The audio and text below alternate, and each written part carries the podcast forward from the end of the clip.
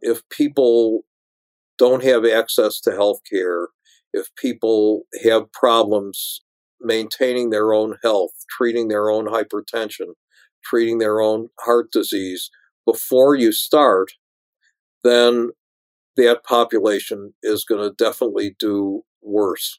Hello, everyone. Welcome to the very first episode of The Medical Matrix. I'm your host, Rosie Sender, and my co host on my left is McKenna Rice. And uh, McKenna is currently a medical student at UC Davis. Before we start this particular podcast, I wanted to provide two disclaimers. The first is that the aim of this podcast is to educate on innovations and topical issues that are shared between medicine and the technology sector and business sectors.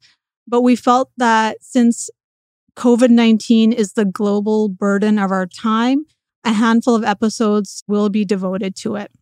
The second disclaimer is that what we discussed today about SARS CoV 2 and COVID 19 is based on evidence that we have at this point in time. We are on a very steep learning curve for this virus. So, what is said today may change.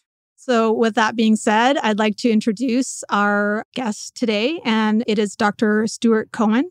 Dr. Cohen is a professor in the Department of Internal Medicine at UC Davis. He is also the chief in the Division of Infectious Disease and the director of hospital epidemiology and infection control.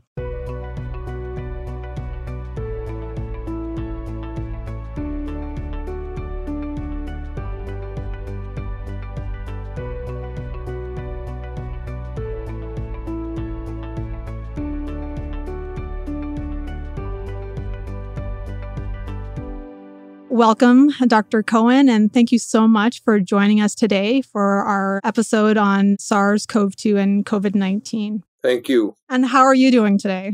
I'm doing well. I think what we would like to start out with is if you can go over what your role is currently at UC Davis in and around this pandemic. So, particularly obviously around SARS CoV 2 and COVID 19. I've been at UC Davis, by the way, since 1981. So I was there at the beginning of the AIDS pandemic as well. And so this is a slightly different experience. And my experience has been different in relationship to this. I've been asked to limit my clinical duties right now to spend most of my time on planning for how to make our healthcare environment safe for our patients for our healthcare workers, as well as trying to set up plans for optimally managing our patients, locating them in places where they are likely to get the best care, and to help roll out and focus testing in a way in which testing will work best. So I am what they're calling a substance or subject expert in relationship to SARS CoV, working with a lot of administrative types. It's interestingly different. Are you enjoying that role? okay. We'll keep it at that. okay. So I think what we'll do is to start the podcast. Obviously, I want to give a little overview on SARS CoV 2 and, and, and COVID 19.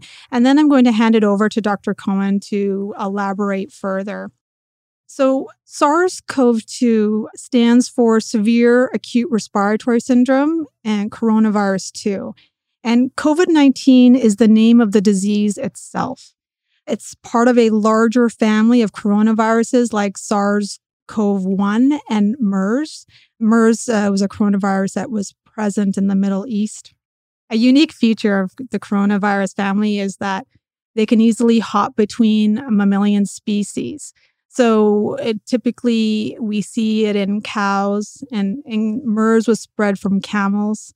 The original SARS CoV 1 was from civet cats, rodents, and bats. And, and I think currently SARS CoV 2 seems to be either from bats or pangolins.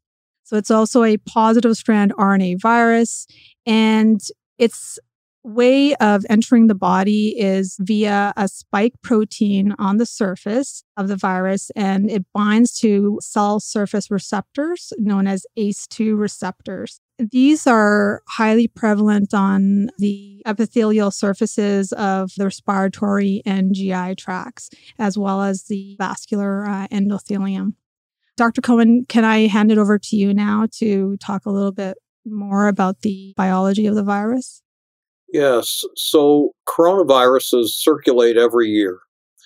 There are a number of human coronaviruses, but they're in a different class. These are called beta coronaviruses. SARS CoV 2 is about 80% related genetically to the first SARS or SARS CoV.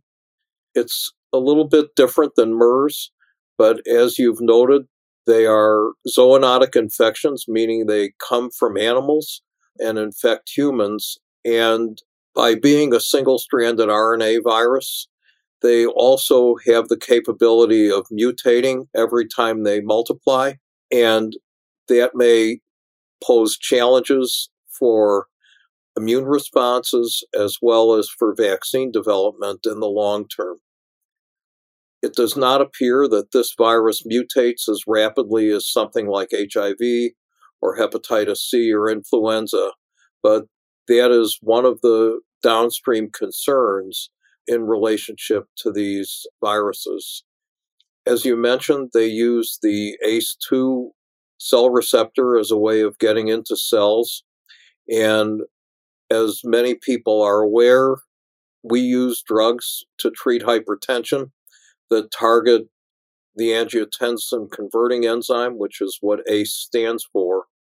And there's been questions surrounding that as to whether this is making things worse or even whether this could be potentially a treatment for SARS CoV 2 or COVID 19.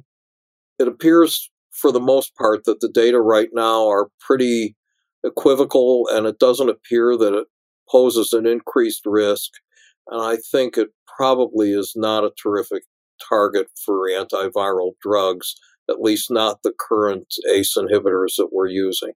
So, a couple questions about the clinical aspects of COVID 19, the illness transmitted by SARS CoV 2. How is it transmitted? We talk mostly about the respiratory droplets, but are there other methods of transmission? Yeah, so this is also an interesting area. So, clearly, droplet transmission is the primary route of transmission. And just to clarify, droplets means that they are larger than five millimeters. So they only stay in the air for a short period of time and they can only travel a certain distance. Typically, people talk about three to five feet, which is why our physical distancing targets about six feet and beyond. That appears to be the primary route. But as most people are aware, the virus can live on surfaces, some surfaces for longer than others. It potentially could be transmitted by indirect contact to one of those surfaces. The virus can't jump from a piece of cardboard onto your face and cause disease. And by touching it on your hand, that doesn't cause disease either because it doesn't penetrate through the skin. The issue is that if you touch a surface and then you go to your face, then you could carry the virus with you.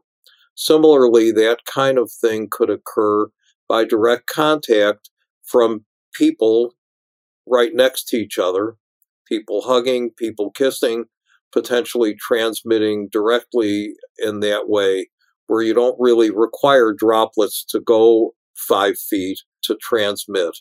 The virus is uh, identified in stool, but there's no evidence that it can be transmitted through fecal oral route, which is how many of the forms of infectious diarrhea are transmitted. Things like norovirus is transmitted in that kind of way. We don't think that this is a real route of transmission for SARS CoV 2.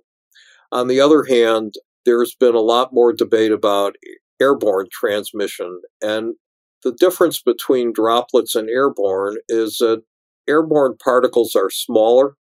They can remain in the air for longer periods of time. This is typically what we think about when we think about measles or chickenpox or even tuberculosis. There's evidence that you can identify viral RNA in air. There's evidence that you can actually see viral particles when people use these fancy mechanisms. But there's no evidence that it's transmitted in that route.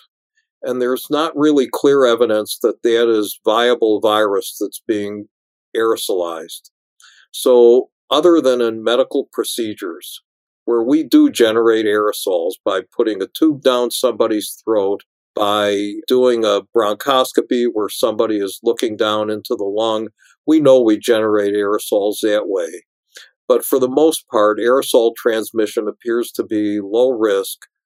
There are handfuls of studies in hospitals that demonstrate that, and the epidemiology, primarily from China, really points to the fact that droplet and contact is the primary route.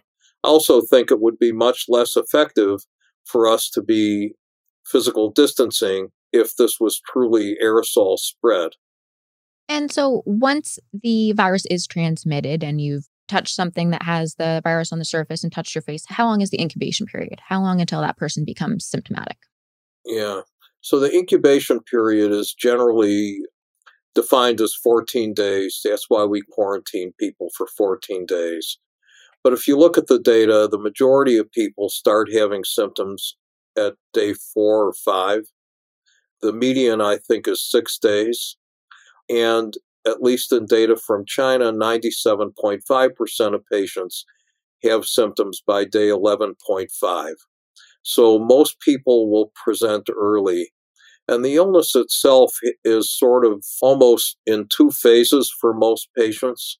So we see a more mild disease for the first week of symptoms, and then there's the potential for it escalating and becoming much more severe later on. And so that four to five days may just be the onset of a cough, it may be the onset of a fever, maybe the onset of not being able to smell anymore, there are a variety of different ways in which it can present, but the more serious illness where people end up being in critical care units tends to occur later on in the course of the infection. I had a one question regarding the incubation period. So, compared to SARS CoV 1, is the adaptation of SARS CoV 2 a sort of a little bit longer incubation period before presentation of symptoms? It does appear to be a little bit longer. In addition, there was a lot of debate in 2004 when SARS was first identified as to whether asymptomatics could transmit. I think it's pretty clear with COVID 19 that SARS CoV 2 can be transmitted before people have symptoms for at least 48 hours, and that there are going to be some people who have no symptoms whatsoever who could potentially transmit. So I think the degree of asymptomatic transmission is probably accounted for the more rapid spread of SARS CoV 2 than SARS CoV which I think the number of people infected per person infected is a similar number. It's about two, two and a half, maybe three people for every person infected. But with the original SARS CoV, it seemed to be very spotty. So one person may have been responsible for 50 people getting infected, and then there might have been 20 people who were responsible for nobody getting infected. And this seems to be maybe a little bit more consistent, although we don't really have data on what we would call super spreaders, which seem to be a primary mover with um, SARS. Okay, thank you. So you mentioned fever, aches and pains, other early symptoms of COVID 19. Is there anything else patients should be looking out for in that early phase? Yeah, so a lot of them are what one might define as nonspecific. So people get coughs, people get runny noses. As I say, one very distinct finding is the loss of smell or decreased taste. The other thing that seems to be not uncommon is diarrhea, but I think that a lot of it is very difficult, and particularly, you know, this started while it was still flu season, so trying to differentiate it from another respiratory virus is very difficult. And at least where I live now in Sacramento, this is also allergy season, and so everyone has runny nose. People cough. It's sometimes a little bit difficult, but it's the muscle aches, it's the flu like syndrome, if I can use that term. We sometimes call it ILI, influenza like illness. It's that package that will allow you to differentiate things. But symptoms can be quite subtle. You know, I, I've said this from the beginning. When a new disease is identified, we generally see the most extremes of the illness. That's how the case definition is built. That's how people understand what causes this. So if you had people all over the place at the beginning, you might not have been able to target the virus. Right? It's the same thing. I, I mentioned AIDS at the beginning. It's the same thing. At the beginning, everyone we saw had AIDS because that was the definition. And we didn't even have a test for four years. So it's a little bit different scenario. But once we had testing, we realized there were a lot of people who had much less severe symptoms, and not everybody presented with what people called full blown AIDS. Well, right now it's the same thing. I think now that we know what's causing it, now that we have testing, we can sort of see that there's a tail end of this bell curve, and we really don't know how much that's going to be. So the data are mostly associated with the severely ill, but there's going to be a spectrum of disease that will ultimately be defined. Just to elaborate on the point of the people who get severely ill. So, when we see things like multi organ dysfunction in some of these patients, is this more disseminated viral replication or increased viral load, or is it more a systemic cytokine release, like a cytokine storm that makes them critically ill? Yeah, I suspect it's a little bit of both. Clearly, the detection of virus in nasopharyngeal swabs and general viral loads are highest at the beginning. In fact, people are most infectious right before or right at the onset of their illness. That's when the amount of virus in their nasopharynx is at the highest amount. And that sort of declines over time, and the immune response kicks in and becomes more severe. I think the question of how much disease is caused by the virus itself versus how much is caused by the immune system is not entirely clear. What I would say is, as you mentioned at the beginning of this podcast, ACE2 inhibitors are present in endothelial cells, and so they're present all over the body. There is probably viremia in most of these patients, but a lot of the severe illness is related to the cytokine storm, as mentioned. And for those not familiar, cytokine storm means that the body is generating an immune response, but it's not generating an immune response that's really focused on the degree of that it needs it goes over the top and therefore that over the top immune response causes a lot of damage there's a lot of collateral damage to the immune response there are a lot of illnesses that we have where the immune response is the primary cause of illness but it's always a combination of the pathogen and the immune response that lead to our clinical manifestations that we see in our patients. So, just building on that, then, you know, when we've been hearing about younger patients having strokes, and is that potentially because of an immune response? And, you know, there are ACE2 receptors on vascular endothelium as well, right? And is part of this an intense immune response, activating the clotting cascade? What are your thoughts on this? Yeah, I think that that is actually quite likely. So, what also appears to be clear is that at least the severely ill patients with COVID 19 have what's called a hypercoagulable state. So they're at much higher risk for getting clots. It appears that the strokes are typically related to blood clots.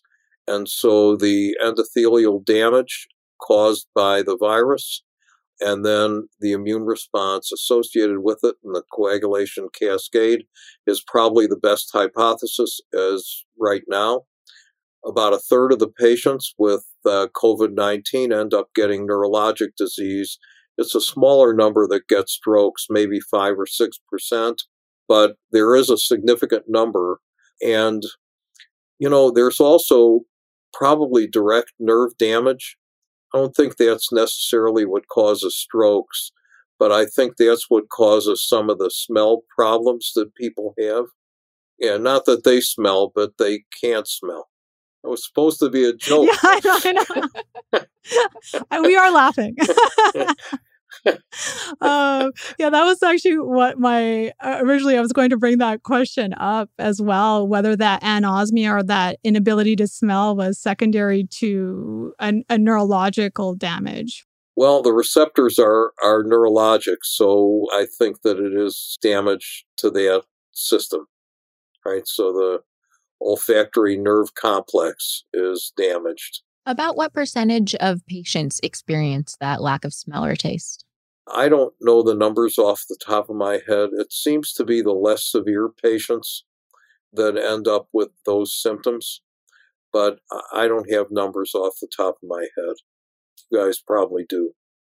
So I guess one of the big questions are what we heard a lot about, especially in the early stages of this disease, was the age differentials and the people who were more susceptible to becoming ill or critically ill and the other risk factors. And I was hoping that we could have you elaborate a little bit further on the risk factors for becoming ill. Yeah, so it seems as if older age defined as greater than 65 is a risk for more severe disease. Also, presence of cardiovascular disease. And I think you're aware of the fact that there are a significant number of patients that end up with heart problems as well, either direct heart damage called myocarditis or through potentially clotting, getting heart attacks. But there are also maybe the endothelial inflammation that leads to heart attacks that are not associated with clots. And in addition, we see heart rhythm problems too.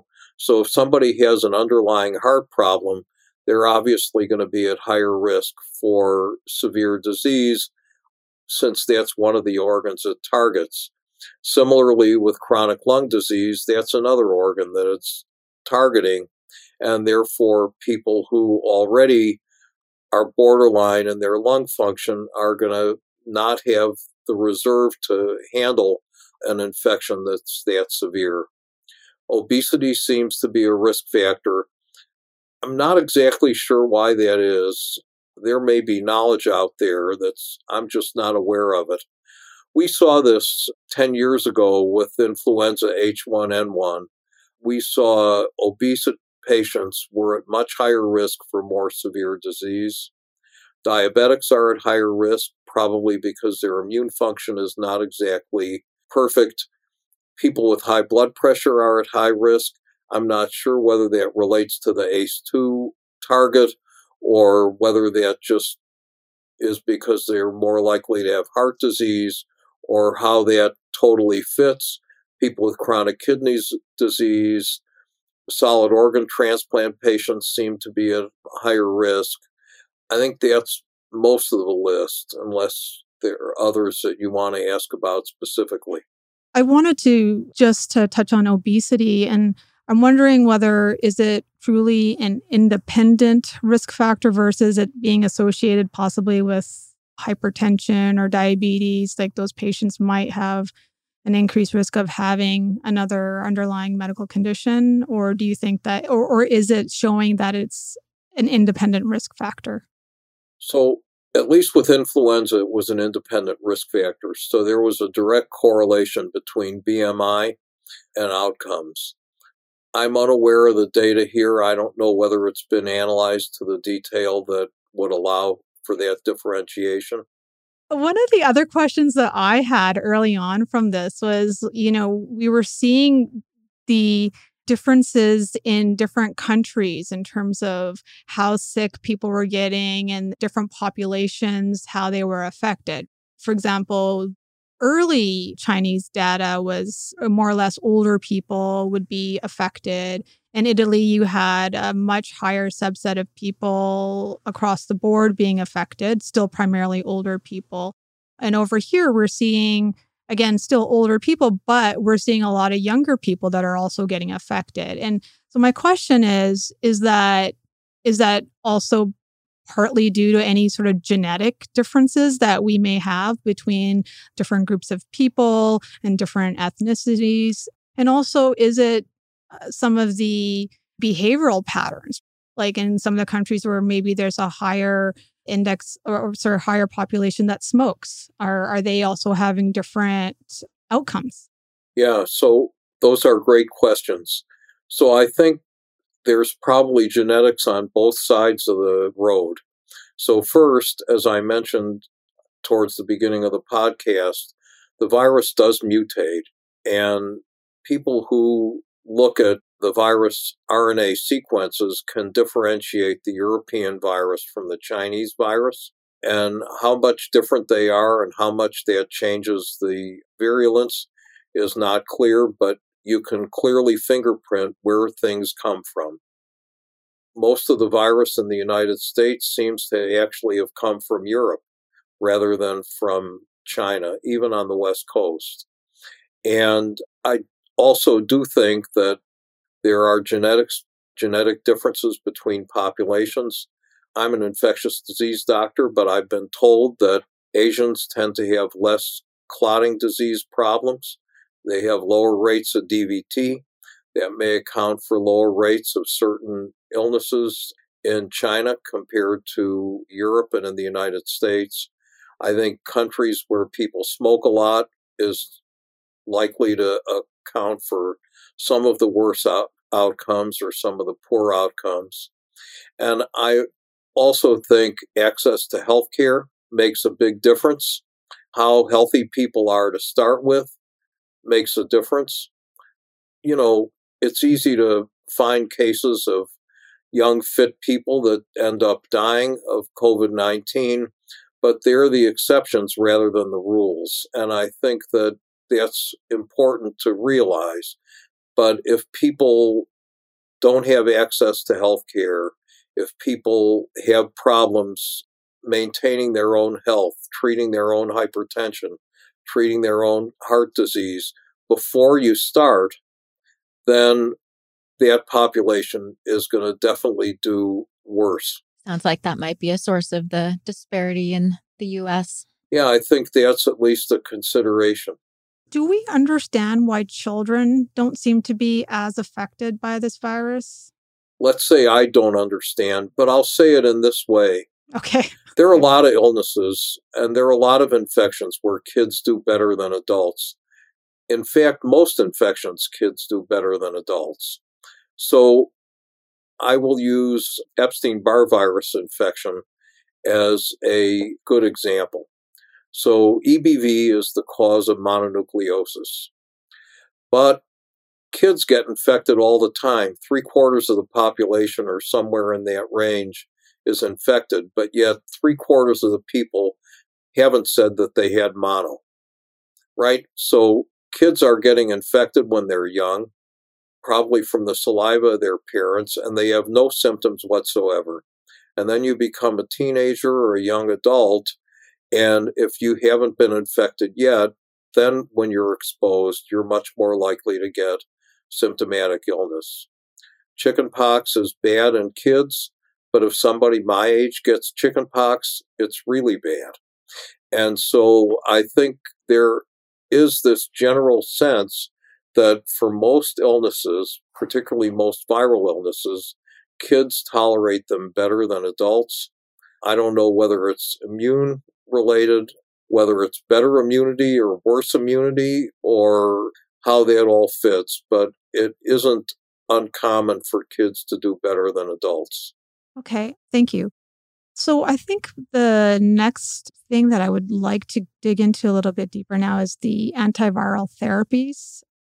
One of the things that we look at when we're making therapeutics is in relation to viruses is how do we block them from replicating?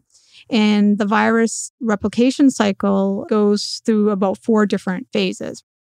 You have binding of the spike protein on the surface of the virus to the ACE2 receptors. Then you have cleavage of the spike protein by host proteases. Then there's proteolysis of the viral polyprotein by viral proteases. And finally, it's the RNA replication. So there are a lot of different therapies out there right now being studied all over the world, and they're targeting different parts of this replication cycle. Dr. Cohen, if you can talk a little bit about what therapies we're currently investigating, maybe the pros and cons of each, and what we know to date. Okay, well, let me start out with remdesivir since that seems to be the most promising of the drugs. So, remdesivir is one of the drugs that targets viral replication. It blocks the virus from making new copies of RNA, which blocks its replication.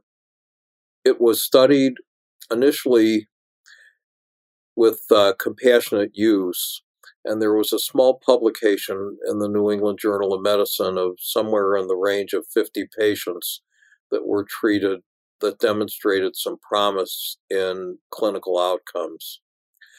I think many people are aware of the fact that there was a study published last week in a journal called The Lancet, which came from China, which also studied remdesivir.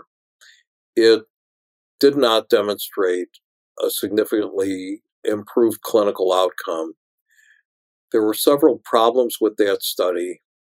First, they started it towards the end of the outbreak in China, so they never were able to actually meet their enrollment numbers.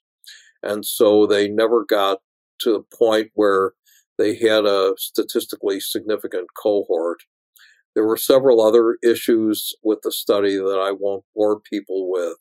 But the one thing they did note was if they started drug early, it did seem like there was maybe some slight benefit.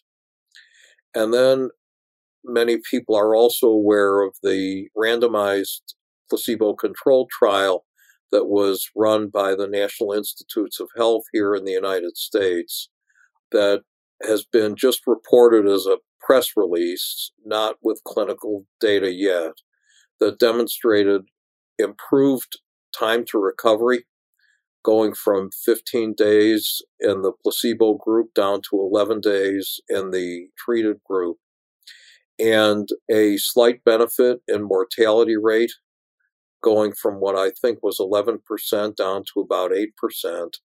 It wasn't statistically significant, but it was a trend, and there will be more data because only about half of the number of patients enrolled got to the endpoint of the study by the time this analysis was put together. So, at very least, this demonstrates that antiviral drugs do work is this the final answer? I think not. But it is definitely a step forward. And I think we'll end up becoming the target for all the other drug trials that are being looked at. I think one of the things I would bring up, and then I'll get to the other drugs, is going back to what we talked about at the beginning that a lot of the viral replication occurs very early on in infection. And then later, it's a more of a cytokine response. And so even that fits with the data reported in the Lancet paper that earlier seems to be better than later. So once the immune response is triggered and everything is ongoing, control of viral infection is unlikely to control everything, right? So you probably need something to target the immune responses as well. I'll talk about that after I touch on two other antiviral drugs. One is hydroxychloroquine that everyone is well aware of. Hydroxychloroquine works by changing the acid base balance in what's called the endosome that the virus gets into when it enters the cell. The data with hydroxychloroquine have been sort of mixed, and very little has been actually peer reviewed published. There are a lot of things that go on this pre publication website that people can see and there also are some small bits of data that trickle out from one place or another. It appears that the benefit is not terrific, but larger studies will be necessary. But it does have toxicity. And I think when you talk, go back to thinking that heart disease is a common risk factor, that old age is a common risk factor, that the heart is often involved in the infection, then giving a drug that can actually increase the risk of heart rhythm problems is really an issue. And so I think that this drug is less promising to me, but I think, as with everything, until we have randomized trials, we can't say much about anything, right? So there's nothing we can recommend right now that would be absolutely everyone should receive as treatment. I think many people are aware of this drug that we used to use for HIV infection called Kaletra is a combination of lopinavir and ritonavir, which are protease inhibitors. That was studied in China and also did not appear in a randomized study to provide significant benefit. There are some other drugs that are being looked at that have both immune effects and antiviral effects that we will see how they go. One is called baricitinib, another one is called selinexor that appear to target immune response but also have some antiviral effect. I'm sure there are other antiviral drugs being developed. There are unique strategies being used to develop antiviral drugs that target, as you mentioned, different points in the replication cycle and different methods of targeting those different points in the replication cycle. And then there's the immune response, and one of the cytokines, one of the hormones that the body makes to help fight off this infection, is called interleukin 6. And interleukin 6 seems to be very high in some people and may be the center of the cytokine storm.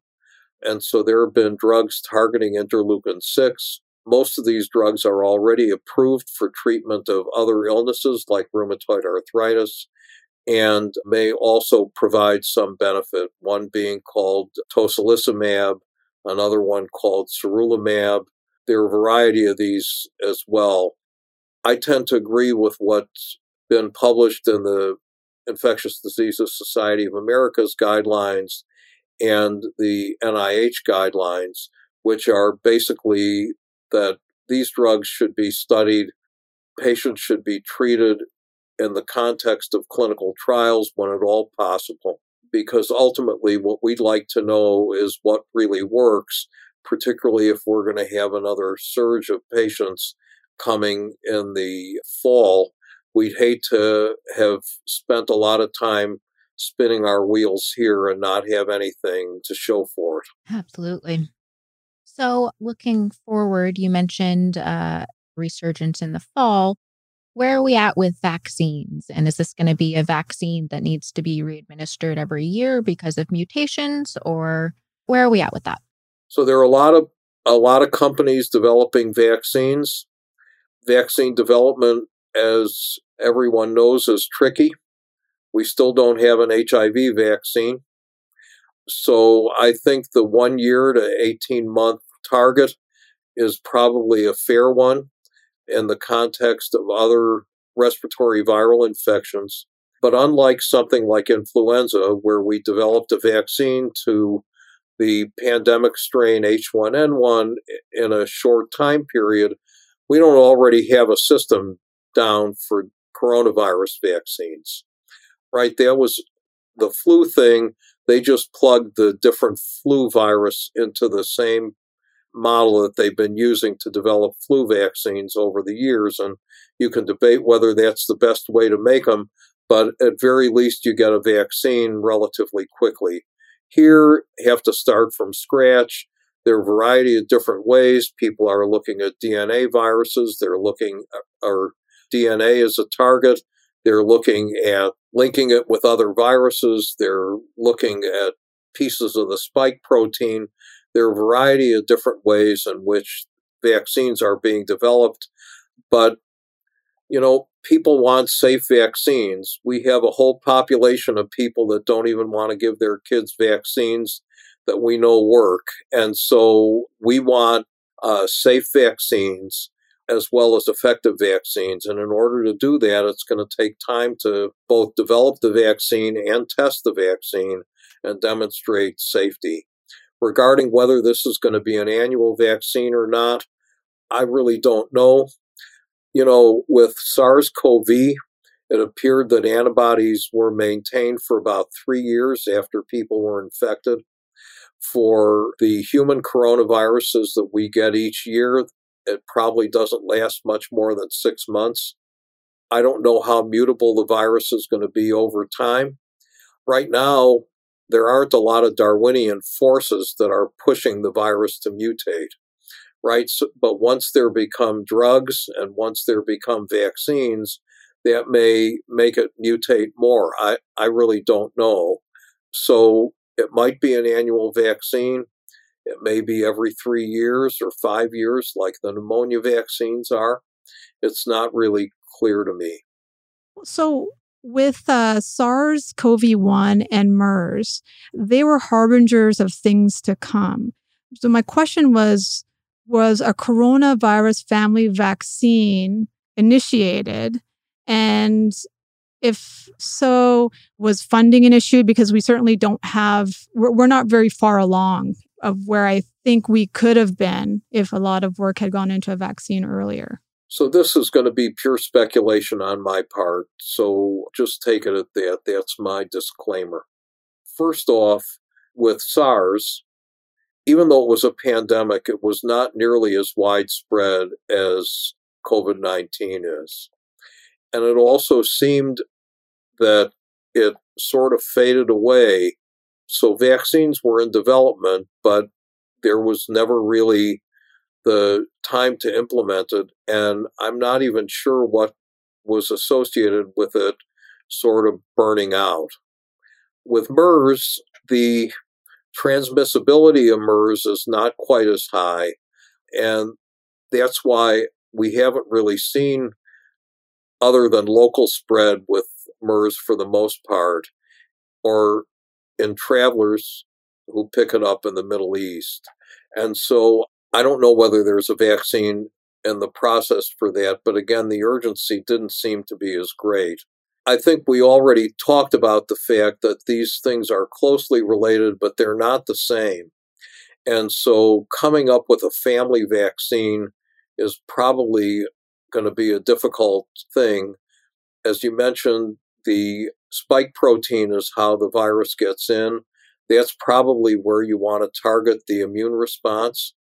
And because of that, if they're different enough between the different coronaviruses, then a pan coronavirus vaccine is unlikely. Okay. So, you know, one of the other big issues right now is the availability of testing and the utility of testing, as well as the adequacy of the tests that we have currently. So, if we can spend a little bit of time just talking about what tests we have in terms of the PCR tests for the RNA virus versus antibody testing. Yeah, so clearly at the beginning of the pandemic in the United States, we did not have adequate testing. And I will say that locally we do, but I know that there are a lot of places in the country where they still do not. The test to diagnose COVID 19 is detection of RNA of SARS CoV 2 in nasopharyngeal swab or pharyngeal swab or lower respiratory samples. That is the acute diagnostic test of choice. They are highly sensitive, over 90%, and highly specific, probably over 99%. But that means that there's still some that are getting missed. And there also are potential sampling problems. There are issues that may be related to testing, like the presence of swabs and the presence of media. So even if the tests are available, if you can't collect them or you can't transport them, it doesn't help that you have tests available in the laboratory. So there are a lot of issues that still need to be ironed out. And I don't think people like having swabs stuck way up back in their nose. I've had it done. It's awful. yeah, right. I understand that. And so I think we'd like to be able to test saliva. They did a study looking at that at Yale that made it look promising. There are other strategies to identify the virus, but identifying the virus is critical. The antibody tests are tricky that is in part related to the fact that some of these tests have not been vetted to the same degree that they normally would be in order to make the tests available. So the companies making them do their own validations, and then the lab bringing them up does some validations as well. But the kind of rigor that was used to roll out the RNA tests is not exactly being used for antibody testing. But there's another component to antibody testing. Let's just assume they're pretty good. I think the one that we chose for our lab is pretty good. But let's just say the test is 95% sensitive and it's 97 or 98% specific. So, first, you will have some false negative tests because it's not 100% sensitive. The other thing is that 3% doesn't seem very much. But if you go into a population where there's not very much disease, there's a number that we call a positive predictive value. And the positive predictive value relates to sensitivity, specificity, and the prevalence of disease in the population. So if there's no disease in the population, then every positive test is a false positive, right? And if the numbers are small, there's still the potential that a lot of positive tests are false positive tests. So interpretation is going to be tricky. I think we need to know what the prevalence is. So we have to do the testing to figure out the prevalence. And so it's sort of a double edged sword, and we have to sort of clarify how that all works. It also doesn't necessarily mean that you're immune, because depending on what the target for the antibody test is, it doesn't necessarily target what will lead to what we call neutralizing antibodies that may provide protection. So there are a variety of issues in rolling out serologies so we're all excited about it, but we'd be a hell of a lot more excited about it if we actually could interpret these tests clearly. We are slowly rolling it out at UC Davis as a clinical trial to try to sort of work our way through high risk people and people who we already knew were positive by the RNA tests as a way of trying to figure out where we're sitting within the population that will allow us to test larger groups of people and be able to really define what the tests are.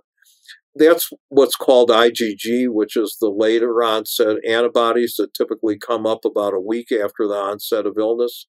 Sometimes you can identify IgM early, And that could be a way of identifying acute infection.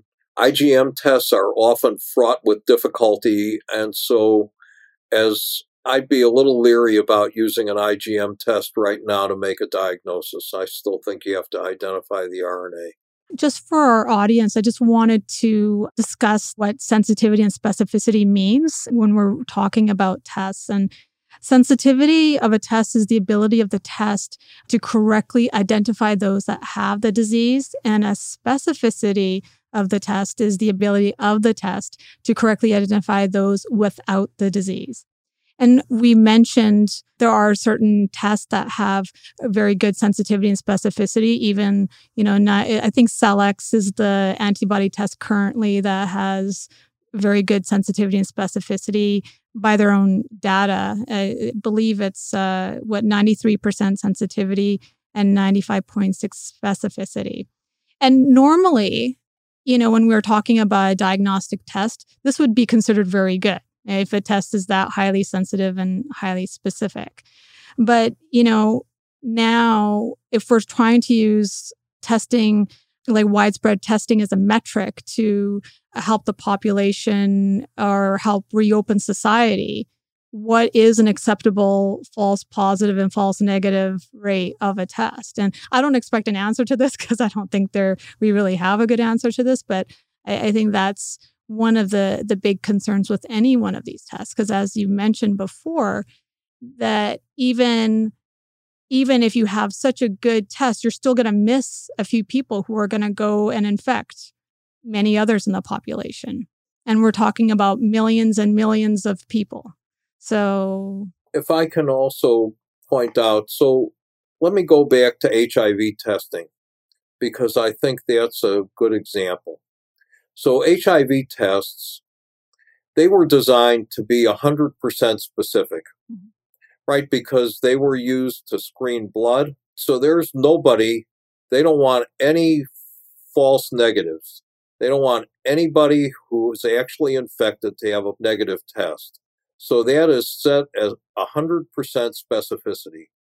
That made the sensitivity lower so that there were a lot of false positive tests. And that's why we did for so many years two step testing, where they had to get a second test, a Western blot, to confirm that their test was positive. We're now at the point where we don't need to do that anymore with the quality of testing that we have. But that's how that was designed. It was designed not to miss a single person because that meant the blood supply wouldn't be safe. Mm. So you can set these tests to whatever sensitivity and specificity you are because you get a number on a machine and you can cut the line where you want to cut the line. And you try to put it in a place that fits best clinically. But again, if you go into a population with a test that's 95% specific and there's only 2% of the population that's positive, that means a lot of those positive tests are false positives, right? Because they're just not there. That's why it's it's sort of this loop because I'm thinking I need to know what the prevalence is to be able to predict the positive predictive value. Hmm. But how the hell am I, am I going to know the prevalence if I don't do serologies? Right? And so it it becomes sort of this feedback loop and that's why big studies are going to be necessary and tests are going to have to get better over time and they're going to have to be tweaked one way or the next. And then we need tests that will identify neutralizing antibodies because that'll tell you whether you're really immune or not and whether you're safe or not. Right now, I think to open up society personally, I think we're still going to be keeping six feet from each other. We're still going to be walking around with masks if we want masks. I don't think that's going to change based on serologies. And if I was seropositive, I would still stay six feet away from people and I would still wear a mask because I am in that risk of group of people that I listed earlier. Okay. So, one of the questions that I often get asked about is the And you touched on this a little bit earlier about the effective of the immune response in developing antibodies to this virus, right? Because we've seen in some of the Asian studies that the people were getting reinfected. And is it that they're truly getting reinfected, or is it that the testing was not adequate, or are we not capable of developing antibodies as robustly as we are for some other diseases? So I will say that my suspicion is that those patients that have recurrent virus, it's just intermittent shedding. Okay. We've seen people who've had negative tests and positive tests the next day. So they're not getting reinfected in that short time. It's just intermittent shedding. I do think we can develop an effective immune response because we know that there was a small study in China using convalescent plasma, so using plasma from people who got better, that did seem to provide some benefit. And that's something also that's being studied in the United States in both severely ill patients and less severely ill patients, and actually after exposures, which I'm really, I really think that's a really good place for that. I think people who get exposed and get antibodies early are much more likely to not end up getting sick, but purely hypothesis. Yes. Well, do you have any closing thoughts, Dr. Cohen? I would close by saying that this has been an interesting experience, to say the least, watching how this disease has spread. It's clear that we don't know a lot of things about it. I don't think that should make people nervous. I think it should make people almost feel better about it that people can actually say, we don't really know everything, but we're trying to learn. And in such a short time period, we have made terrific advances in our knowledge, actually in management of patients, both the critical care management, which is not my expertise, as well as the anti-infective management. The diagnostic testing has improved greatly. There are a lot of positives that have occurred in a very short period of time. And so I think we should be optimistic that things will end up being managed. I am certain that there will be, that this will be a problem that will be ongoing and that we're all going to have to be aware of for at least in the near future. And this may end up rearing its head a little bit more again come influenza season when respiratory illnesses are generally increased and confusion will be generally increased in trying to differentiate one from the next. So it's an ongoing battle. I think that we are all doing the right thing and we'd like to see our society open back up again. I think my wife can't take much more time with me. we will. Well, thank you very much, Dr. Cohen. We really appreciate your time and expertise and helping us synthesize all the information that's out there in sort of one cohesive hour. All right. Thanks, Dr. Cohen.